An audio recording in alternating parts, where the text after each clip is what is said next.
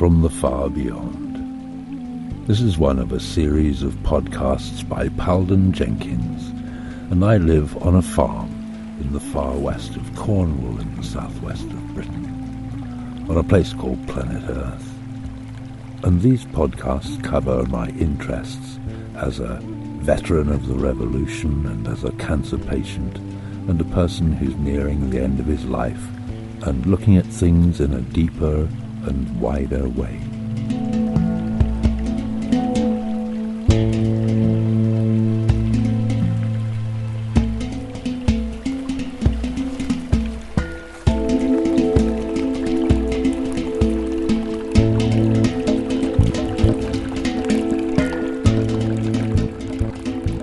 I'm going to read you the transcription of a regression I did. And I did this in the year 2000. And it was a regression back to a time when I had a close encounter. Um, and that was in 1972. So this is a recounting of the story from the inside, stuff that it took me decades to remember. And I had been asked by a regressionist who researches ET experiences called um, Atasha Fife. She's now passed away. And she wanted to raid my brains to find out what had gone on for me. And so this is what happened during that regression. This is her notes. This is a a revisitation to a close encounter Palden experienced in November 1972 in mid Wales, Radnorshire, where he and a friend saw a big lenticular craft over Castle Hill above the River Wye and watching it for 20 to 40 minutes. Small craft came out of the big craft at times. The hill and the craft were about half a mile away, and the nighttime atmosphere was still, crisp, and clear. He and his friend both checked and discussed their perceptions. They turned away and turned back, and the craft was still there. This was the inner experience that took place while Palden and his friend were observing the craft. After the encounter, Palden's first unpremeditated reaction was, I now know what being blessed means. He was twenty-two at the time. So it's as if I get drawn into the craft, but not by normal spatial means. It's as if I've walked through a door into another world, as if inside the craft is not in this world, even though the craft is in this world. They seem to be working on something.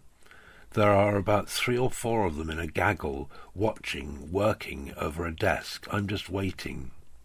Then suddenly it's as if the side of the craft dematerializes and I'm stepping into another world.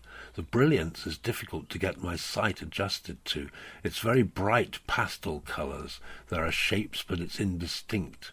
There's a being behind me pushing me forward gently. I ask him, Where am I going? And he says, Right here. We seem to be floating, walking, and now he's holding my hand. I seem suddenly to be in a meeting. I'm very dissociated from my current earthly personality and body. I seem not to be myself, yet I am very much myself. I'm sitting down at a meeting. They seem to have been waiting. There is a matter to attend to. It seems quite grave, something about Siberia. They seem to be asking me questions. It's a grave situation and a tricky operation. There's something about intruding themselves into our specific time. It's quite difficult for them to inject themselves into our specific time, the time of 1972. There's something where they have to unplug a certain cycle of inevitability which could lead to some quite great damage on Earth. Somehow they're raiding my psyche for information, for data, in order to try to check it against their own. This is very much a borderline into intervention in the world, but they're very deliberate, and they maintain non-intervention. I can feel that. Yet the situation in the world is such that it is very close. They've now got all the data they need. They know what they want to do, but there have been some difficulties in effecting it. Something to do with Russia, Siberia. That is where the nexus of the problem is. I can sense America too, Vietnam, Cold War. They've done it. There's some sort of programming key they've managed to find by raiding my psyche. Well, they all seem to be happy. I feel there's a thread coming out from my heart which they have been drawing on. It's some sort of thread of experiential data. The thread is still coming out. It's as if it's attached to a machine, but they're all happy now. Yeah, this machine is still interacting through this thread with me. It's okay. There's something okay about it. And now they've unplugged the thread from me and they've fed it into the machine. Now they're soothing me down. There are four of them. I'm not really permitted to see their shape too closely. I ask them, Is that it? They say, No. Now they say, We have something for you. One of them takes my hand and then launches into the air, and we're going, flying, a bit like Superman, through the void.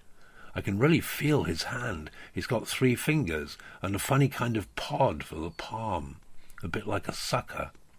We're arriving in a world. There are buildings which are like pods, like domes, brown red. This is a place where these people live. These pods are rather like bubbles, and bubbles within bubbles, and upon bubbles. Then I enter into one. There's no door, you just schmooze into it. I'm facing a woman type being who comes in quite human form with her hair dressed up with things like plaited and beads and things. It's as if her skin is old, kind of leathery but soft, and she's very soft in her vibration. Dressed in a rather earthly, primitive form, as if in leathers or skins. She's quite friendly. She's giving me a kind of a squarish ball, cubic and not entirely tangible. She says for me to absorb it. This I absorb. It contains a vastness of data. No, no, of experience. It contains experience.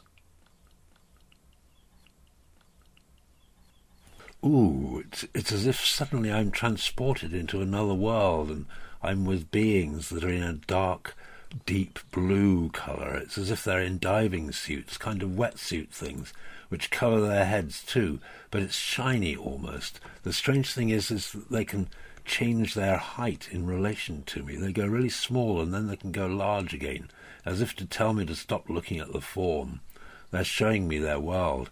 It's so colourful, it's very bizarre. It's like a, a film set in a fantasy land with deep tonality of colour. It's an organic world which subsists on thought and vision. The physicality of it can change in relation to your thought.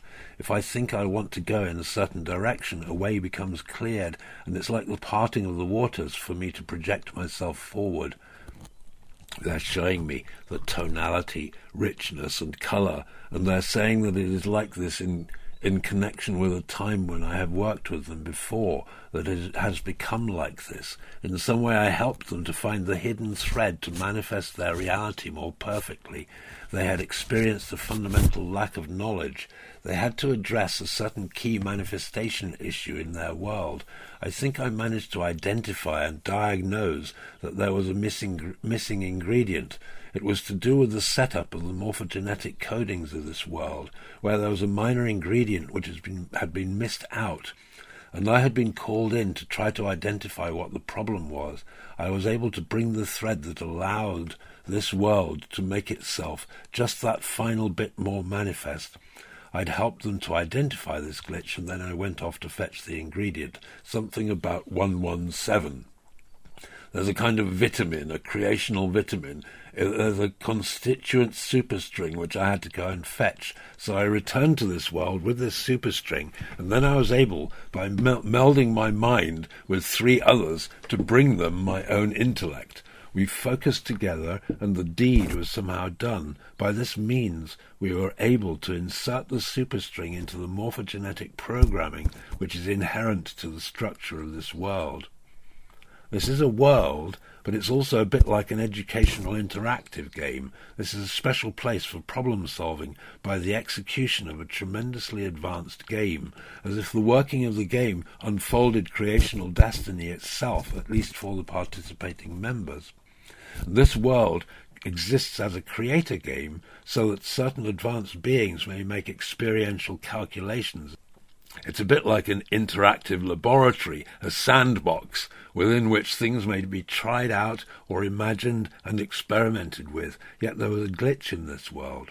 The questions some of the visitors to that world were asking were stretching the evolutionary parameters of, the, of that game world, and they reached a level of complexity where that world couldn't cope with the scale of the questions. This was the reason for my being called in originally. I think I had been taken here by my friend to reconnect me to my previous evolutionary threads. This is their gift for me for the service I rendered in the craft. I'm experiencing two things at once now. I'm in that world, but I'm also on the craft. On the craft, I am more myself, very much caught in my human sense of inadequacy, my thoughts and my concerns. Yet in this game world, they regard me as a, res- a respected genius. It's a lovely world. It's so picturesque, but it's dead serious. It's got this imagery and plasticity of modelling which is so responsive and there are so many possibilities and permutations in this game world that it boggles me. They're all so happy to see me. There are hundreds of them now. They're gathered around. I'm finding it quite moving because they hold me in such high regard. I had some difficulty interfacing this in my life as it stood in 1972.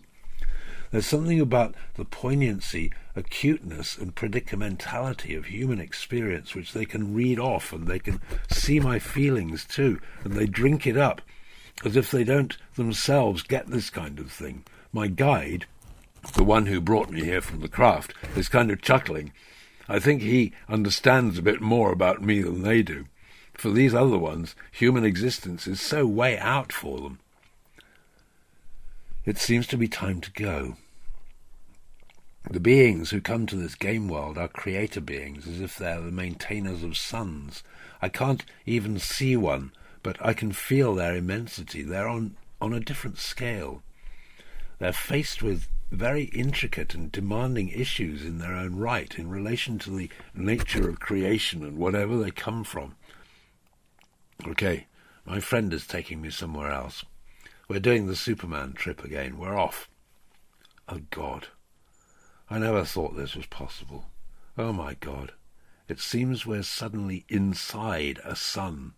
We have entered a sun. There's nothing particularly happening except it's immense. It's a feeling of being inside an enormous presence. I have no way of judging the extent. I'm just aware of the immensity of the presence that my guide and I seem to be inside. This sun is a source from which worlds form. It's an origination point in which creation comes into being. It's like an enormous fermentation process, but it's going on so much and so fast and also so slowly. It's kind of like being in proto creation. Not exactly form, but it's not exactly void. It's like the emergent edge of creation. My guide is saying that he is showing me this in order for me to understand what I'm a part of, in order to remind me of root principles. Then I'm being taken away. We're back to Superman. I'm being taken to a world which is very much like Earth. It's beautiful, blue, quite physical, but not quite as physical as Earth. This place is like planet Earth without the problems. It's a mirror of Earth. There's something amazing about it, yet there's something lacking too, which I can see, but which its own inhabitants do not know. I understand that it's probably best for them not to know. I'd hate for them to follow the path that we followed on earth, yet I'm faced with a paradox because they have everything, yet something is missing. Something that we do have on earth. Perhaps it's the, the pain and poignancy of life on earth and the feeling of it. It's just lovely. It's just happy. There's no resistance. They have evolved without the crap we've been involved with. They went by the fast and simple path, whereas ours seems to be so much of a, a treadmill, such a haven of horrors, such hard work to the extent that we lose our way and forget why we came to earth. Yet there's something we have that they don't have on this world. It's so easy on this world. There's no struggle, no pain. There's nothing going wrong. But in another way, They don't know what the opposite is, so they don't know how privileged they are. There's a certain lack of dimensionality to it. I think I'd get bored here, even though it's wonderful. I suddenly find myself pulling out of my psyche all of the unfulfilled hopes and intentions and possibilities that I ever had, as if I'm discharging them and they will come into manifestation just by being thought up and willed into manifestation. But here it's possible and easy to do that, but I'm not really sure if I like it here actually, this heaven. It's got a, a certain unreality to it from my earthly viewpoint. I'm eating a fruit. Its taste and texture are changing in relation to my thoughts. I'm rather relieved we're leaving this world now. We seem to be returning to the craft. Something has happened. These beings are a bit grey-like in some respects, but they're not greys. They've got big craniums. Their eyes are like the wraparound mantis eyes, but I get the feeling that that's a mask. They don't express their personality through the face or appearance. You feel it, though. There's a lot of personality there, a lot of character in them. So it seems that something else has come up while we've been away. They've been taking me in on one of the craft. It's like being inside a bubble, and I'm in there with two others, and we're we're just going zoop these craft are entirely enclosed without windows, and yet you're fully aware of everything that's going on outside. We've gone to Siberia. In a split second, I'm watching some of their crew almost doing nuts and bolts bits of engineering. They're kneeling and bending over something like a piece of machinery. It might be human nu- nuclear technology, which they've somehow taken out and are doing some fixing. What do you think of this? One of them says to me. I'm looking carefully at it. I can see the Russian Cyrillic characters. One of them is kind of shaking his head and tutting as if to say, How stupid can they be? There are some discussions, some probing. This has to do with weapons.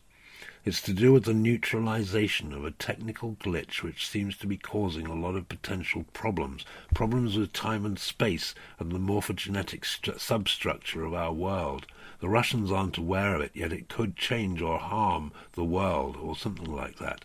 That's what this all this fixing is all about. Well, they seem to be quite, all quite satisfied with that. It it seems to be fixed, but they're looking at me as if I have knowledge in this area. I'm trying to tell them that I don't have knowledge in this area. How am I supposed to know?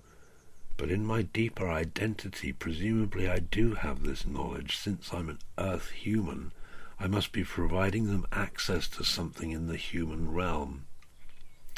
They're chuckling over the fact that we humans can't weld or shape metal by thought. I think they're rather happy now. I think they've cracked something. So now they're going to return this piece of machinery to wherever it's come from. So they're going to go off and deal with that, and we all schmooze back into the craft. Now, if the problem's in Siberia, why is the mothership in Wales? The answer I get is that the geographical positioning of it doesn't matter one bit. It's just that they rather like this spot, and they like it as an entry point on into planet Earth. No particular reason other than that. Distance is no object. this is all a bit stretching. I've asked them why they didn't bring my friend in. They said, well, she's out there with you, keeping you there. The fact that you're in here is only a twist of reality. She's out there with you, keeping your human side company. She did not need to come in here. And I'm asking, who actually are they? I mean, I recognize you as friend, and, and I know you. They're blanking me on that one. The trouble is, we can't give you that information exactly unless we take you away they say it would be a little bit disturbing for me at this present time to be taken there, but they decide to show me some things. I'm experiencing a sort of stainless steel city, a world where they come from. There's something immensely civilized about it. They feel very civilized, very advanced, but in some respects a bit a bit cut off from nature. They do have friends in our galaxy, but they're not of our galaxy. They twanged past their friends in our galaxy on their way here. In a sense, they have to actually walk through their friends. Somehow their craft, which isn't a craft, it's a mini world, has to twang through that way, way station in galactic space. They're saying that the physical galaxy is one thing, but there's another galaxy which seems to be going at 43 degrees in inclination in physical terms, yet it's not a physical galaxy, it's at 43 degrees inclination to the plane of our galaxy, but not a physical galaxy. Therefore, we cannot perceive it. But it's as if our galaxy is a biplanar galaxy, and this intersected, and our solar system is in the planar intersection in galactic terms. It's located there, which is one of the things that characterizes the particular multi reality nature of humans and human life on Earth. It's so physical, but it's also very non physical to the extent that these two realities can appear very separate waking life and sleep and dreaming. Especially in relation to our Earth experience, we do tend to separate them out and render our non physical experience unconscious, or we deny it, or we see it as unsubstantial or surreal, just imagination. Now, in their world, it's a city. It might not be on a world as we know it. It's got a very stainless steel and technological feeling to it, although it doesn't feel too bad, and the steel is actually light. But I've got a feeling it's a constructed world population in the hundreds of thousands, not millions or billions. Very much more evolved than, us in many respects. But again, we on Earth get an extra dimension of reality which they just don't have experience of directly. We have evolved in areas where they cannot or do not. There are certain extra levels to our existence, extra permutations to our available repertoire of experiences. It's denser, more variegated, more flavored. It's pain and joy. These polarities of experience are very much switched up on Earth. One of them is giving me a taste of their own repertoire of available experiences. It's as if there is much less variety and intricacy of experience compared to us. In another way, they are more consciously deep than we are. They are more functional on what one would regard as a cosmic or metaphysical level. Their world is not as physical as ours, yet it is nevertheless one where engineering is necessary. In their world, it is not possible just to create realities through thought. They do have to apply technique, technology, and physical force to the construction of their reality but not quite to the same degree as we. He's demonstrating how he creates things. He's holding a spanner or a monkey wrench or something that appeared in his hand, and he's demonstrating how he can manifest and unmanifest reality by a mixture of thought and engineering. It's been engineered, forged, designed, carefully constructed, except it can be disappeared too. It's still not as physical as our material things might be. He's indicating that many of the physical ETs with which we have interaction are of much more of this frequency, of this density. It's a subtler density to ours.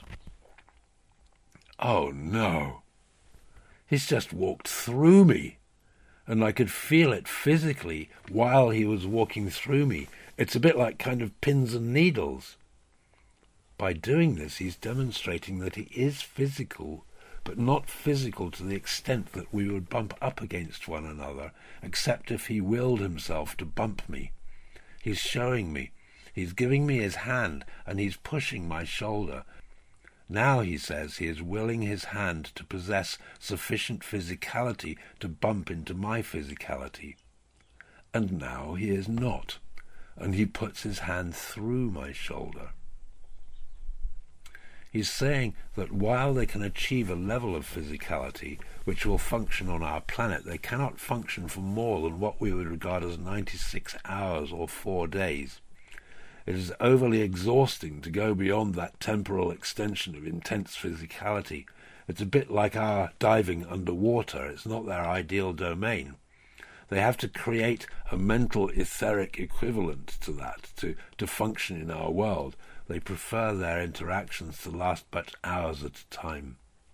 Nevertheless, in their mothership, they are in their world, even if the mothership is technically located in our world. But they're in their world, and therefore they're safe within their ships. He's saying, I'm beginning to exhaust myself because it's stretching my consciousness, and it's, it's very similar when they visit planet Earth. They can get exhausted.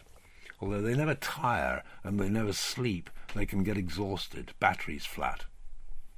He's such a friendly guy. I, I like him. He's actually not so advanced. He has access to far greater esoteric detail and energy than we do, and yet he's evolved along different tracks, and his realities are different to ours. Yet, in another way, he's only got a little bit more all knowingness than we have. He's saying that our advanced beings are more advanced than their advanced beings. But our ordinary beings are far less developed than their ordinary beings. We're a much more variegated lot. He's saying that dealing with humans is like dealing with lots of different worlds. Within our world, there are many worlds. Earth is like Piccadilly Circus, a meeting place.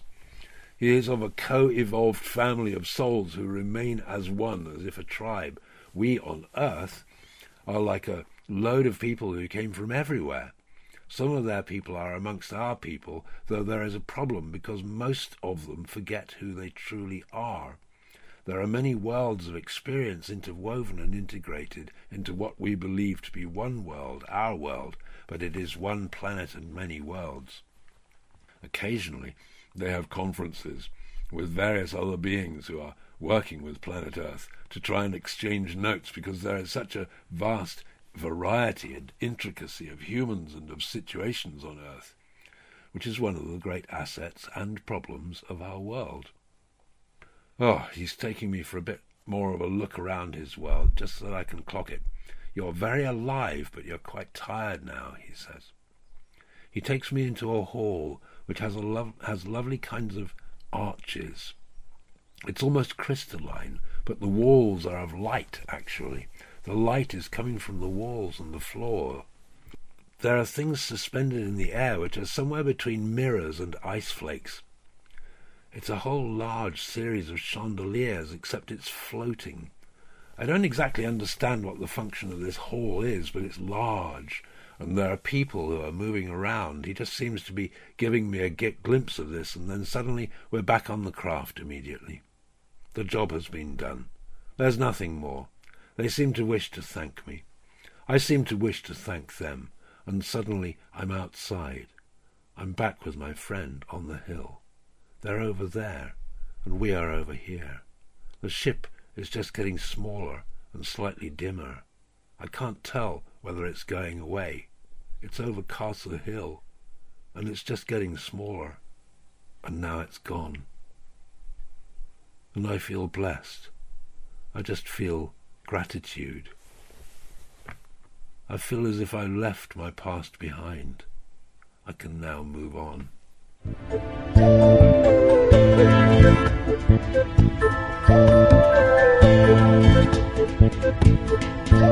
You've been listening to a podcast from the far beyond with Palden Jenkins. If you want to find out more about me, then go to my website at palden.co.uk the music was made by a lovely man in Austria called Sun Circle, and it came through Pixabay website. Thanks for being with and listening. There's more to come.